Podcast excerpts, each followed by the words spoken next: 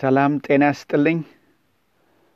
ዛሬ ደግሞ እንደ ቀጠሯችን ስለ ኢየሱስ ደም እንነጋገራለን። በመጽሐፍ ቅዱስ ውስጥ ካነበብኳቸው እውነቶች እጅግ የሚያስደስተኝና የሚያስደንቀኝ ነገር ቢኖር የኢየሱስ ደም ነው። ምክንያቱም ከፀሐይ በላይ የፈለቀ ከፀሐይ በታች ያህዌን ያስደሰተ ከልጁ ደም ሌላ ምንም ነገር የለም። የሰው ልጅ ከመላእክት እኩል በያህዌ ፊት እንዲቆም ያደረገው የኢየሱስ ደም ብቻ ነው። ይህ ካላስደስት ምን ያስደስተናል? እንግዲህ የተቻለኝን ያክል ፍቅሬን አሳያለሁ። ከመጀመሪያ በፊት ግን ከመጽሐፍ ቅዱስ ውስጥ አንድ ክፍል እናንብብ። እናንተ ግን whole book አንብቡት። okay። ዕብራውያን ምዕራፍ አስር ላይ ይገኛል። እንዲህ ይላል የሙሴን ሕግ የናቀ ማንኛውም ሰው ሁለት ወይም ሦስት ሰዎች ከመሰከሩበት ያለ ምሕረት ይገደል ነበረ። ታዲያ የያህዌን ልጅ የረገጠ የተቀደሰበትን የኪዳኑን ደም እንደ ተራ ነገር የቆጠረ የጸጋውን መንፈስ ያክፋፋ እንደምን ያለ የባሰ ቅጣት ይገባው ይመስላችኋል? አላቸው። ቁጥር 28ና 29 ላይ ይገኛል። በመጽሐፍ ቅዱስ ውስጥ የምናነባቸው የክርስቶስ ባሪያዎችና ሐዋርያቶች ሁሉ መንፈሳቸው፣ ነፍሳቸውና ሥጋቸው ሁሉ ለክርስቶስ የተገዛ ነበረ። ይህም ግዛት ውጥንነቱ የፈለቀው ከመለኮታዊ ፍቅር የተነሳ ነበረ። በመጽሐፍ ቅዱስ ውስጥ ተጽፈው የምናነባቸው የክርስቶስ ሐዋርያቶች በሙሉ የቀድሞ ኪዳን ባለቤቶች ማለትም አይሁዶች ነበሩ። ሆኖም ግን ለኢየሱስ ክርስቶስ ብለው የቀድሞውን ኪዳን መንገዳቸውን በእውቀትና በፍቅር ሙሉነት አርግፈው እንደተዉት ከመጽሐፍ ቅዱስ እናነባለን። በዚህ ጉዳይ ላይም ሐዋርያ ጳውሎስ ሲመሰክር ይጠቅመኝ የነበረውን ሁሉ አሁን ለክርስቶስ ስል እንደ ጉድለት ቆጥሬዋለሁ አለ። ሐዋርያ ጳውሎስና ሌሎቹም የክርስቶስ ባሪያዎች ለኢየሱስ ክርስቶስ የነበራቸው ታላቅ ፍቅር ከገባቸው እውነት የተነሳ ነበረ። ለዚህ ነው የዕብራውያን መልእክት ጸሐፊ ከገባው እውነት የተነሳ በመግቢያችን ላይ እንዳነበብነው አዋጅን ያወጀው። ከላይ ባነበብነው የሙሴን ሕግ የናቀ በሞት ይቀጣ ነበር ብሎ ተናግሮ በመቀጠል ደግሞ ከሞት የባሰ ቅጣት የሚያመጡትን ሦስት ክስተቶች ከላይ አስቀምጦልናል። አንደኛ የያህዌን ልጅ የረገጠ፣ ሁለተኛ የተቀደሰበትን የኪዳን የኪዳኑን ደም እንደ ተራ ነገር የቆጠረ፣ ሦስተኛ የጸጋውን መንፈስ ያክፋፋ የሚሉ ናቸው።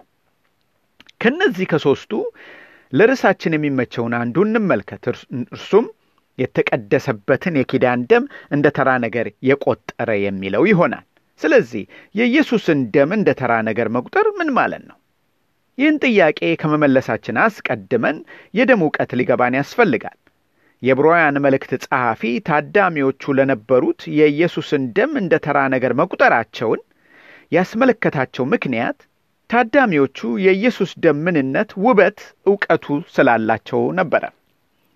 ምክንያቱም ጸሐፊው አስቀድሞ የእውነትን እውቀት ከተቀበልን በኋላ ሆን ብለን በኀጢአት ጸንተን ብንመላለስ ይላቸዋል። ቁጥር 26 ላይ ስታነቡት ከዚህ መልእክቱ እንደምንረዳው እነዚህ የዕብራውያን መልእክት ታዳሚዎች የኢየሱስ ደም ምን እንደሆነ ሙሉ እውቀት የተቀበሉ ነበሩ። አንድን ነገር እንደ ተራ ነገር ቆጥረን ከመጣላችን በፊት አስቀድመን የነገሩ እውቀት ሊኖረን ይገባል። ስለዚህ የኢየሱስ ደም ምን እንደሆነ ማወቁ ከፍርድ ይጠብቀን ይሆናል። ምክንያቱም የኢየሱስ ደም እንደ ተራ ነገር የቆጠረ የባሰ ቅጣት ይገባዋል ብሎ ጸሐፊው ነግሮናልና። የኢየሱስን ደም ምን እንደሆነ ተንትነን ከማየታችን አስቀድመን የዕብራውያን መልእክት ጸሐፊ መልእክቱን የጻፈበትን ምክንያት አስቀድመን ማወቁ አስፈላጊ ነው። የዕብራውያን መልእክት የተጻፈው የቀድሞ ኪዳንን ጠንቅቀው ለሚያውቁ እስራኤላዊ ክርስቲያኖች ወይም አይሁዳዊ ክርስቲያኖች ነበር። የመልእክቱም ትኩረት እነዚህ አይሁዳዊ ክርስቲያኖች ጸጋን ከሙሴ ሕግ ጋር ወይም ከአይሁድ እምነት ጋር እየቀላቀሉ ስለሚኖሩ እንደሆነ ከመልእክቱ እንረዳለን። ጸሐፊው አስረግጦ ሲነግራቸው የምናነበው ኢየሱስ ክርስቶስ በብሉይ ኪዳን ከነበሩት ነቢያቶች፣ ከመላእክት፣ ከሙሴ ከአሮንና ከሙሴ ሕግጋቶች ሁሉ የላቀ መሆኑን ነው። የዕብራውያን መልእክት ጸሐፊ አንባቢዎቹ እንዲረዱለትና እንዲገነዘቡለት የሚፈልገው ቁልፍ መልእክት ቢኖር የመጀመሪያው ኪዳንና የመጨረሻው ኪዳን ፍጹም የተለያዩና የማይጠማመሩ መሆናቸው እንደሆነ ከመልእክቱ እንረዳለን። ሁላችንም እንደምናውቀው የመጀመሪያው ኪዳን በሕግ ሲመሰረት የመጨረሻው ኪዳን ደግሞ በኢየሱስ ደም እንደተመሰረተ እናውቃለን።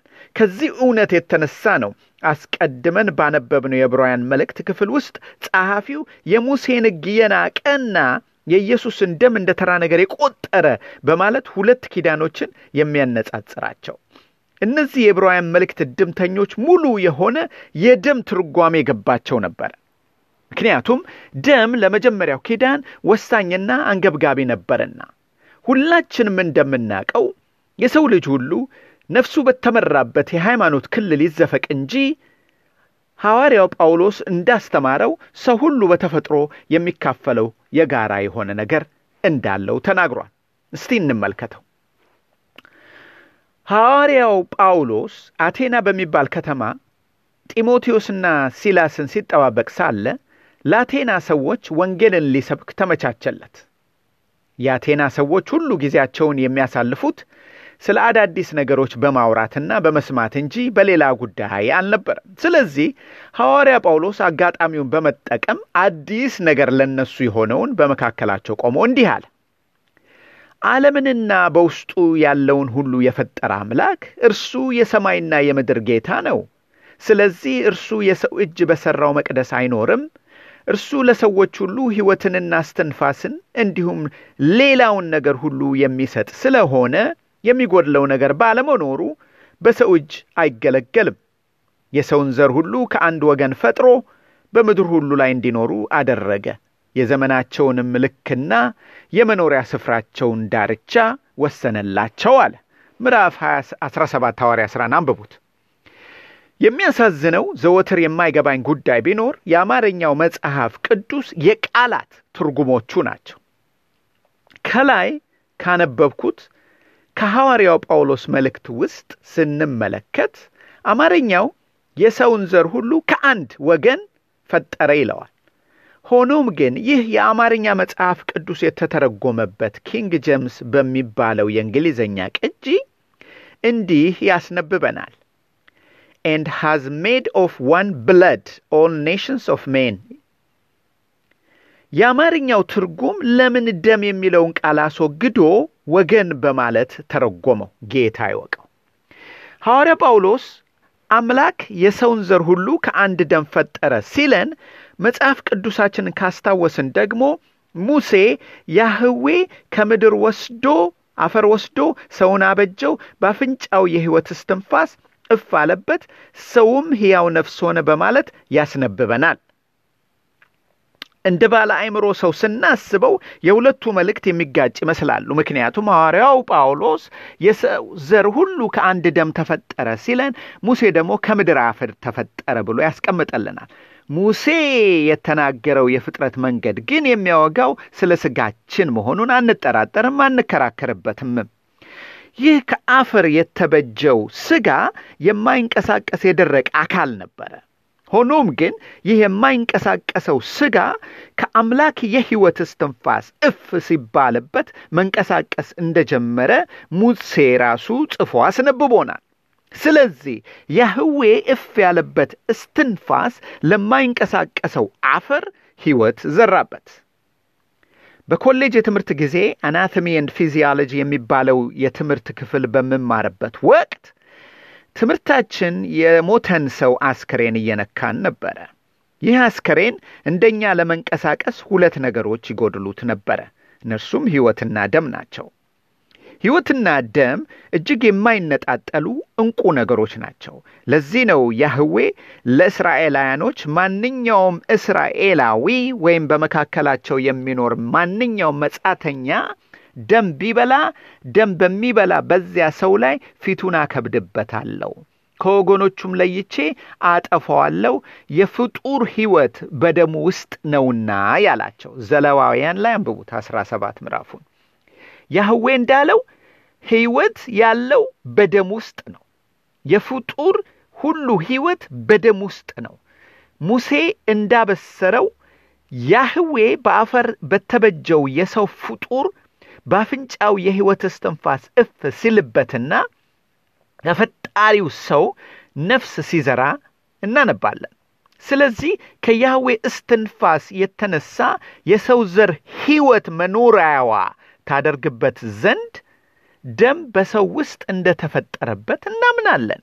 ይህ እንዴት ሆነ ብትሉኝ ከአይምሮ ያየለ ስለሆነ ከመደነቅና ከማመን ሌላ ምንም አልልበትም። እዚህ ጋር ግን ማወቅ ያለብን አዳም ኃጢአት ሳይሰራ በፊት የነበረው ደም መለኮታዊነት ያለው ነበረ። ከኃጢአቱ በኋላ ግን የራሱን ግላዊ ሕይወት ተሸከመ። ያህዌ የሰጠውን መለኮታዊ ሕይወት በመተላለፍ የተነሳ ተወገደበት። የሕይወት መኖሪያው በደም ውስጥ ከሆነ አዳምም ሲፈጠር የተሰጠው ሕይወት መሸከም የቻለው ደሙ ነበር ማለት ነው። ለዚህ ነው ሐዋርያው ጳውሎስ የሰውን ፍጥረት ሁሉ ከአንድ ደም ተፈጠረ ያለው። መጽሐፍ ቅዱስ ከአዳም መተላለፍ የተነሳ ኩነኔ በሁሉ ሰው ላይ መጣ ብሎ ሐዋርያው ጳውሎስ ለሮሜ ሰዎች ሲነግራቸው ባለፈው ትምህርታችን ተመልክተናል። ስለ መስቀል ኃይልና ስራ ስንነጋገር ማለት ነው። አንድ ወገኑን አሳይቻችኋለሁ። አሁን ደግሞ ሌላ ወገኑ በሌላ በኩል ጳውሎስ በሚያሳየን በኩል እናየዋለን። ሁላችንም ከአዳም ጀምሮ ሥጋ ለባሽ ስለሆንን ኀጢአተኞች ናችሁ ተብለናል። የአዳም ዘር የሆነው ሁሉ ሥጋን እንደለበሰ ሁሉ ኢየሱስም ሥጋን መልበሱ ከመጽሐፍ ቅዱስ አንብበን እንረዳለን። ሆኖም ግን የኢየሱስ ሥጋ መልበስ ከአዳም ዘር ሥጋ አለባበስ መለያው የኢየሱስ ሥጋ ለኀጢአት ምንጭ ገንዳው አልነበረም። ይህንን ድምዳሜ በመጽሐፍ ቅዱስ እንመንዝረው። ሐዋርያ ዮሐንስ ስለ ኢየሱስ መሲህነት ሲመሰክር ወደ ራሱ ወገኖች መጣ፣ የገዛ ወገኖቹ ግን አልተቀበሉትም። ለተቀበሉትና በስሙ ላመኑት ሁሉ ግን የያህዌ ልጅ የመሆን መብት ሰጣቸው። እነዚህም ከያህዌ ተወለዱ እንጂ ከደም ወይም ከሥጋ ፈቃድ ወይም ከወንድ ፈቃድ አልተወለዱም አለ። እንዳነበብነው ከያህዌ የሚወለድ ሁሉ ከደም ወይም ከሥጋ ፈቃድ የተወለደ አይደለም። ኢየሱስም የተወለደው ከያህዌ እንደሆነ ሁላችንም ያመንበትና የተቀበልነው እውነት ነው። ስለዚህ ኢየሱስ እንደ አዳም ዘሮች ሁሉ ሥጋን ይልበስ እንጂ ከያህዌ ስለተወለደ በደም ፈቃድ አልተወለደም።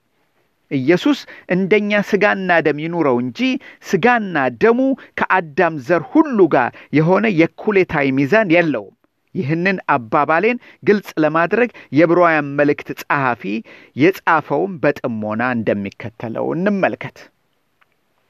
ይህንን የዕብራውያን መልእክት ክፍል ስናነብ ግን አማርኛውንና እንግሊዘኛውን መጽሐፍ ቅዱስ እያነጻጸርን መሆን ይኖርበታል። ምክንያቱም የአማርኛው መጽሐፍ ቅዱስ ተርጓሚዎች የሰጡን የቃላት ትርጉሞች የሩጫ ትርጉም ይመስላሉና ዕብራውያን ምዕራፍ ሁለት ቁጥር አስራ አራት ላይ አማርኛው ልጆች በሥጋና በደም እንደሚካፈሉ እርሱ እርሱ የሚለው ኢየሱስን ነው። እርሱ ራሱ ደግሞ ያንኑ ተካፈለ ብሎ ሲያስነብበን፣ እንግሊዘኛው ደግሞ forasmuch then as the children are partaken of flesh and blood he also himself likewise took part of ሴም ይላል። የአማርኛው ትርጉም የሚያስነብበን ኢየሱስ ሙሉ በሙሉ በሥጋ ወይም በአዳም ከአዳም ጋር ሁሉ ጋር ሁሉን ነገር እንደተካፈለ ሲሆን ምክንያቱም ያለውን ካስታወሳችሁ ልጆች በሥጋና በደም እንደሚካፈሉ እርሱም ራሱ ያንኑ ተካፈለ ነው ያለው አማርኛው። የእንግሊዘኛው ትርጉምን ስንመለከት ግን took part of the same ይለዋል። took part of the same ማለት ሙሉ በሙሉ ማለት አይደለም፣ በከፊል ማለት ነው። ከላይ በተጻፈው ጥቅስ ውስጥ ሁለት ዋና የሆኑ ቃላቶች እንመልከት። እርሱም ስለሚካፈሉ partaken የሚለውና took part በእንግሊዘኛ ወይም እነሱ ያንኑ ያሉትን ማለት ነው። partaken የሚለው ወይም ስለሚካፈሉ የሚለው ቃል ኮይኖኔኮ ከሚለው የግሪክ ቃል የተተረጎመ ሲሆን ትርጉሙም ሙሉ በሙሉ መጋራት ወይም መካፈል ማለት ነው። ነገር ግን took part የሚለው ቃል የተወሰደው ሜትኮ ከሚለው የግሪክ ቃል ሲሆን ትርጉሙም በከፊል ማለት ነው። ይህ የሚያሳየው የአዳም ዘር ሁሉ ደምና ስጋን ሙሉ በሙሉ ሲካፈል ኢየሱስ ግን ከአዳም ዘር ሁሉ ጋር የሚጋራው ወይም የሚካፈለው አንድን ነገር ብቻ ነው፣ ስጋን ብቻ። ምክንያቱም ኢየሱስ በደም ፍቃድ አልተወለደም። ውልደቱ መለኮታዊ ስለሆነ የክርስቶስ ሐዋርያቶች በመደጋገም ኢየሱስን በስጋ ከዳዊት ዘር የሆነው የሚሉት ይህንን እውነት በማስረገጥ እንዲገባን በማስረጃ ላስቀምጥላችሁ ፈልጋለሁ። ልጄ ፊኒሃስ ማለት የኔ ልጅ ማለት ልጄ ፊኒሃስ በባለቤቴ ማኅፀን ውስጥ በሚኖርበት ወቅት በውስጡ የሚዘዋወረው ደሙ ከእናቱ የመነጨ ሳይሆን ከራሱ ከፊኒያስ የሚመነጭ ነበረ። የሚሆነበት ምክንያት ከእኔ ከአባቱ የዘር ፈሳሽ ወይም sperm የተነሳ ነው። የማንኛውም ሴት እንቁላል በተፈጥሮ ደምን ማፍለቅ ወይም ማመንጨት የሚችል ኃይል የለውም። ሆኖም ግን የማንኛውም ወንድ የዘር ፍሳሽ ወይም sperm በዝግጅት ላይ የተቀመጠውን ዝግጁ እንቁላል ሲገናኝ እንቁላሉ ደም ማመንጨት ይጀምራል። ሕፃን ልጅ ተጸንሶ እስኪወለድ ድረስ አንዳች የደም ጠብታ ከእናቱ እንደማያገኝ ሳይንስ ራሱ አረጋግጦልናል። በማኅፀን ውስጥ በሚኖር ሕፃን ውስጥ የሚመላለሰው ደም በሙሉ የተገኘው ከእናቱ ሳይሆን ከአባቱ የዘር ፍሳሽ የተነሳ ነው። ይህን እውነት ለማይዋጥለት ሰው ሳይንስ አረጋግጦ ማለፉን እንድትረዱልኝ ከተማርኩት መጽሐፍ እንደ ማስረጃ ሳልተረጉም እንደሚከተለው አስቀምጣለሁ። The fetal and maternal bloods did not come into actual contact. They are separated from each other by the wall of the fetal blood vessels and epithelial layers of chorionic villi ይላል ምንጩ ሃውልስ ቴክስት ኦፍ ፊዚዮሎጂ ሰከንድ ኤዲሽን ደራሲው ዊልያም ሄንሪ ሃውል ፔጁ 885 ላይ ይገኛል። ከዚህ የተነሳ ነው የኢየሱስ አወላለድ ታምር የተሞላ ነው የሚባለው። ኢየሱስ በወንድ የዘር ፍሳሽ ስላልተረገዘ ሐዋርያው ዮሐንስ እንዳስነበበን ከያህዌ የተወለደው ኢየሱስ ከደም አልተወለደም። ዘወትር በተአምሩ የተሞላ አምላክ ልጁን በድንግል እንዲወለድ ማድረጉ ከተአምር በላይ የሆነ ተአምር ነው። ይህ ተአምር ስራ ነው ኢየሱስ ክርስቶስን ፍጹም አምላክ እና ፍጹም ሰው ያስደረገው። አወላለዱ እንዳየነው ኢየሱስ ሙሉ ሰው ነበረ፣ ፍጹም አምላክም ነበረ። የአዳም ስጋና በደሙ ውስጥ የነበረው የአምላክነቱ ሕይወት ተጣምረው ፍጹም ሰውና ፍጹም አምላክ ያደረጉት። ይህንን እውነት ነው የኢትዮጵያ ተዋሕዶ ቤተ ክርስቲያን ውድቅ ያደረገችው።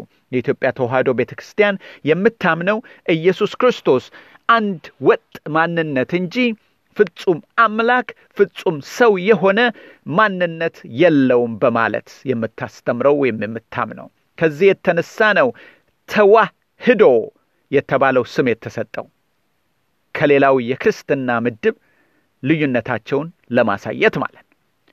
በአዳም በኩል ወደ ዓለም የገባው ኀጢአት ኢየሱስን ያልነካው ከወንድ የሚመጣው ደም ስለሌለው ነው። በዚህም ኀጢአት የተነሳ ሞት በሰዎች ላይ ነገሰ። የሞት ንግሰት ምክንያቱ ግን የሰው ዘር ሁሉ ሥጋ ለባሽ ስለሆነ ሳይሆን ከአንድ ደም ስለተበጀን ነው ጳውሎስ እንዳለው። ኢየሱስ ግን ከደም ስላልተወለደ ሞት ይዞ ሊያስቀረው አልቻለም። ሃሌሉያ! ታሪኩን እንደምናውቀው የማርታና የማርያም ወንድም የነበረው አልዓዛር ሞቶ ከሦስት ቀን በኋላ የሥጋው መሽተት ምክንያት ከደሙ የተነሳ ነበረ።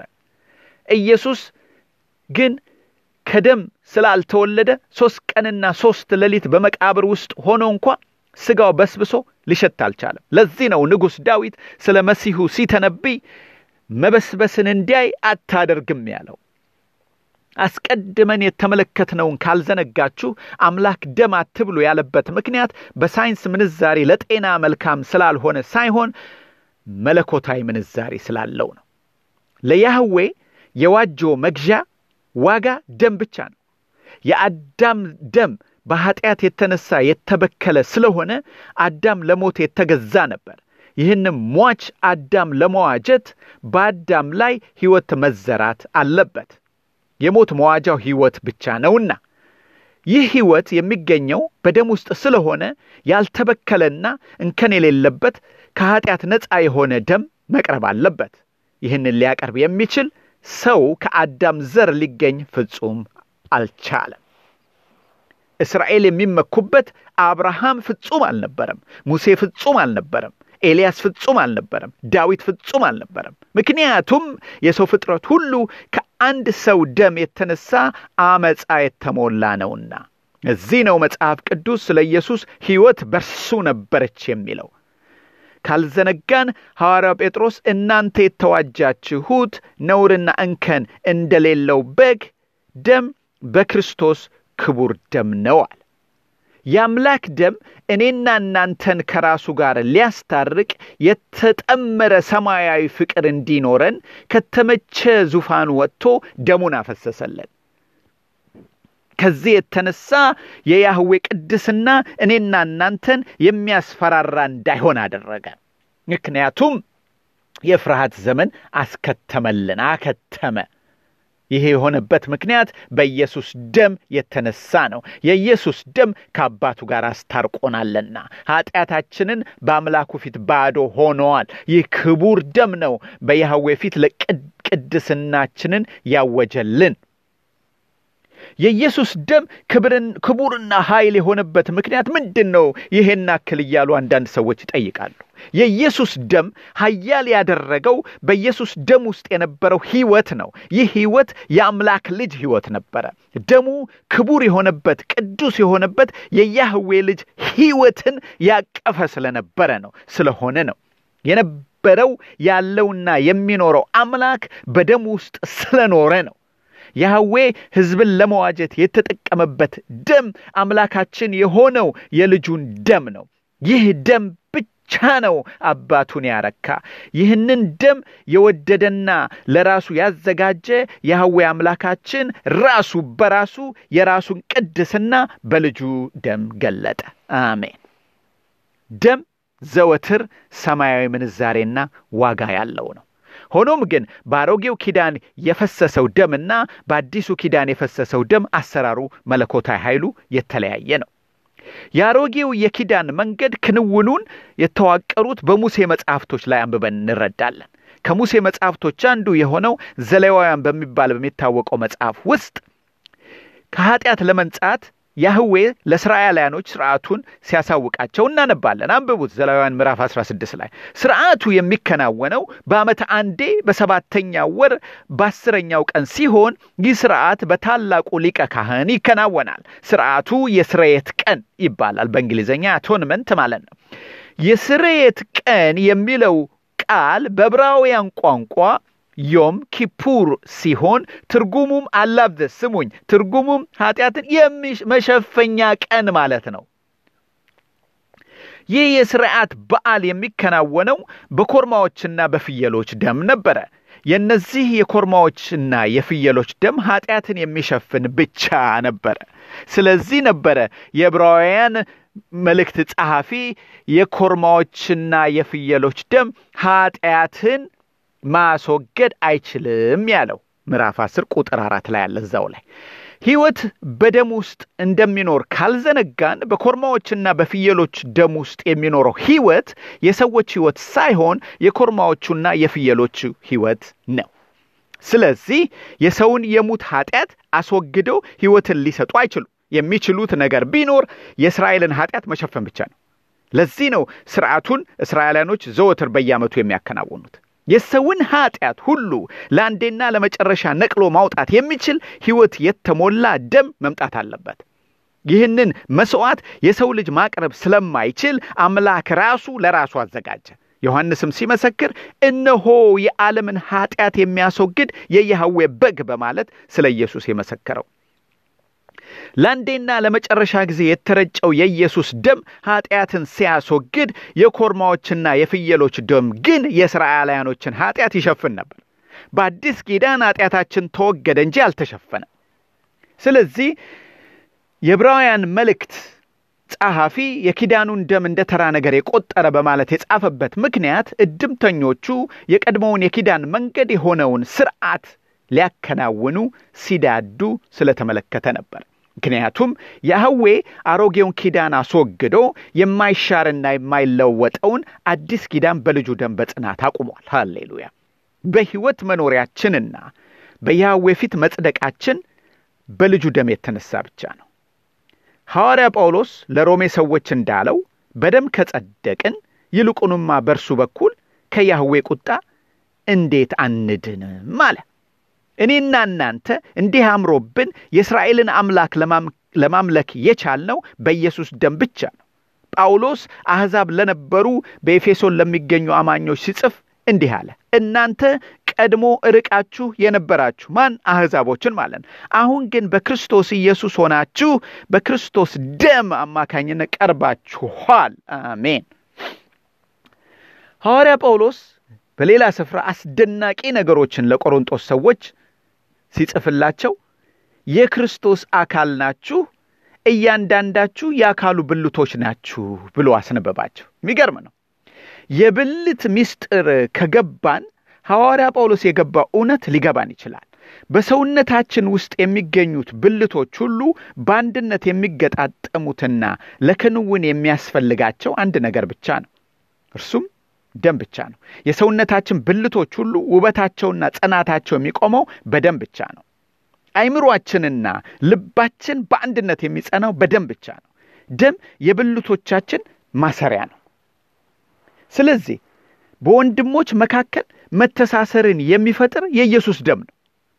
የክርስቶስ ብልቶች ናችሁ ከተባልን ብልቱ ሁሉ በትክክል የሚሰራውና የእኩሌታ ስራን የሚያከናውነው በኢየሱስ ደም የተነሳ ነው። አሜን። ለምሳሌ አንድ ነገር ላሳያችሁ እንደ ምሳሌ። ይህም ምሳሌ በደንብ ተመልከቱት፣ አስተውሉት። በአንድ ወቅት አምስት አዛውንቶች በመጦሪያ ስፍራቸው እየኖሩ ሳለ አንድ ቀን በዚያ ስፍራ አዲስ ነርስ ተቀጥራ ስትሰራ ለአዛውንቶቹ መድኃኒት በምታድልበት ወቅት በቀለማቸውና በቅርጻቸው የተመሳሰሉ መድኃኒቶችን በስህተት ወስዳ ለአምስቱ አዛውንቶች በሰዓታቸው ሰጠቻቸው። እነዚህ አምስት አዛውንቶች የተሳሳተ መድኃኒት መውሰዳቸው የታወቀው በአምስቱ አዛውንቶች ላይ በተመሳሳይ የማይጠበቅ ጉዳት ስለደረሰ ነው። ተመሳሳይ ጉዳት የታየበትና የደረሰበት ምክንያት ከወሰዱት የተሳሳተ መድኃኒት ነበረ። በዚህ ምሳሌ ባሳየዋችሁ ምሳሌ በተመሳሳይ መልኩም የአዳም ደም የአዳምን ዘር ሁሉ በክሎ ሞት የተፈረደበትን ሕይወት በማፍለቅ አንድ አደረገን። የኢየሱስ ደም አጽድቆ በዘላለም ሕይወት የሚያኖረን ኃያል በረከት መሆን ይችላል። ነውም ደግሞ ወዶ አይደለም ሐዋርያ ጳውሎስ ሕይወት ለእኔ ሕይወት ክርስቶስ ነው ያለው። የኢየሱስ ደም የሌለው ሰው ሽንፈተኛ፣ ወንድሙን የሚጠላ ኪዳን የማይለይ እና ግብዝ ነው። የኢየሱስ ደም ድል መንሻችን ነው። ሐዋርያ ጳውሎስ እንዳለው በመስቀሉ ላይ በፈሰሰው ደም ሰላምን በማድረግ በምድርም ሆነ በሰማይ ያለውን ነገር ሁሉ በእርሱ በኩል ከራሱ ጋር አስተረቀ። አሜን። ደም ከአምላክ ጋር ሰላምን ብቻ ፈጥሮ ስራውን አላቆመም። የቀን ተቀን የተበከለ ውሏችንንም የምንፈጥረውን ኃጢአት ሁሉ አሁኑኑ በሰከንድ ያጸዳል። ሐዋርያ ዮሐንስም እንዳለው እርሱ በብርሃን እንዳለ እኛም በብርሃን ብንመላለስ ለእያንዳንዳችን ኅብረት አለን፣ የልጁም የኢየሱስ ክርስቶስ ደም ከኃጢአት ሁሉ ያነጻል።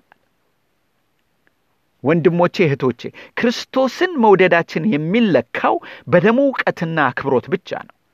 የበጉ ደም ክብራችን ነው። ጌታ ሆይ ባክህ ቶሎና። በሚቀጥለው ደግሞ ቤተ ክርስቲያን ምን እንደሆነ እንመለከታለን። እባካችሁ please share አድርጉ። share ብታደርጉ ደስ ይለኛል። ሰላም ይግጠመን። እንግዲህ አሜን።